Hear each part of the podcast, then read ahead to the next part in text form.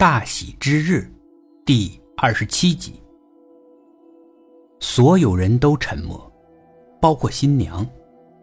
新娘并不知道新郎肚子里藏了这么多事儿，惊诧的瞧着新郎。新娘的父母也呆呆的，完全听入了迷。过了一阵子，冯琼冷静下来，他又恢复了平静的语调。这平静和他刚才的低吼形成了鲜明的对比，让人印象深刻。他又对着大家举起了他的幸运符。这张黑白照片是出事前一周，我父亲回老家领我去照相馆拍的。我那个时候刚五岁。出事后，人们在我父亲的衬衣口袋里发现了这张照片，沾满了我父亲的血迹。我母亲把这张照片保留下来。高三考大学的时候，我母亲让我每天对着这张照片磕个头，再去上学。说来奇怪，从那以后，我竟然戒了游戏。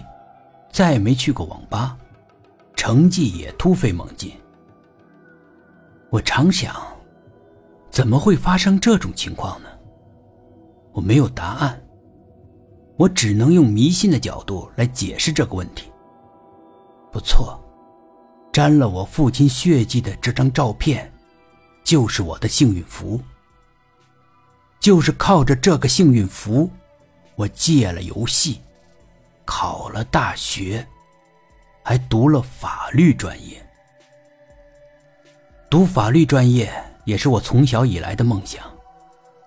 我就想搞明白，怎么有人杀了人，能以法律的名义逍遥法外，不受一点惩罚？这到底是怎么回事？冯琼的声调又高了一些。他需要调整一下呼吸，恢复冷静。当我意识到这张照片就是我的幸运符，我就心无旁骛。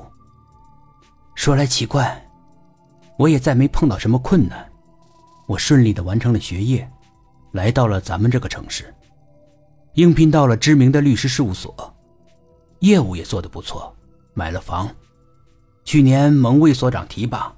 成了律师事务所的合伙人。律师事务所的魏所长也来了，冯琼冲着他点头致意，魏所长连忙微笑。魏所长不了解冯琼的这些家事儿，他只是觉得冯琼这小伙子特别的努力，脑子也灵，能处理复杂的问题。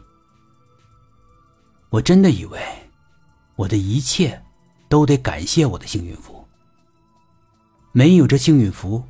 我估计不过是个农村的愤怒青年，我的一帆风顺，完全是幸运符的庇佑。是的，我一帆风顺，几乎算是春风得意吧。但在我的内心深处，复仇才是我的人生目的。活得越久，这个目标越明确。可是，该怎么复仇呢？冯琼又喊。没人回答。冯琼就自问自答。这个问题我想了很久，在脑子里演过无数遍。该怎么复仇呢？去捅仇人一刀，好像也能解点恨。但我并不满足。而且，捅了一刀以后，我恐怕也得蹲监狱。我是学法律的，我想，我不妨也用其人之道还治其人之身的方法，夺走他真爱的东西，让他名誉扫地，甚至倾家荡产，而又不触犯法律的底线，这样才合适，才更解恨。冯琼的这一段话，是用极其柔和的语调叙说的，但听起来更毛骨悚然。本集故事播讲完毕，点击上方的订阅，订阅不迷路。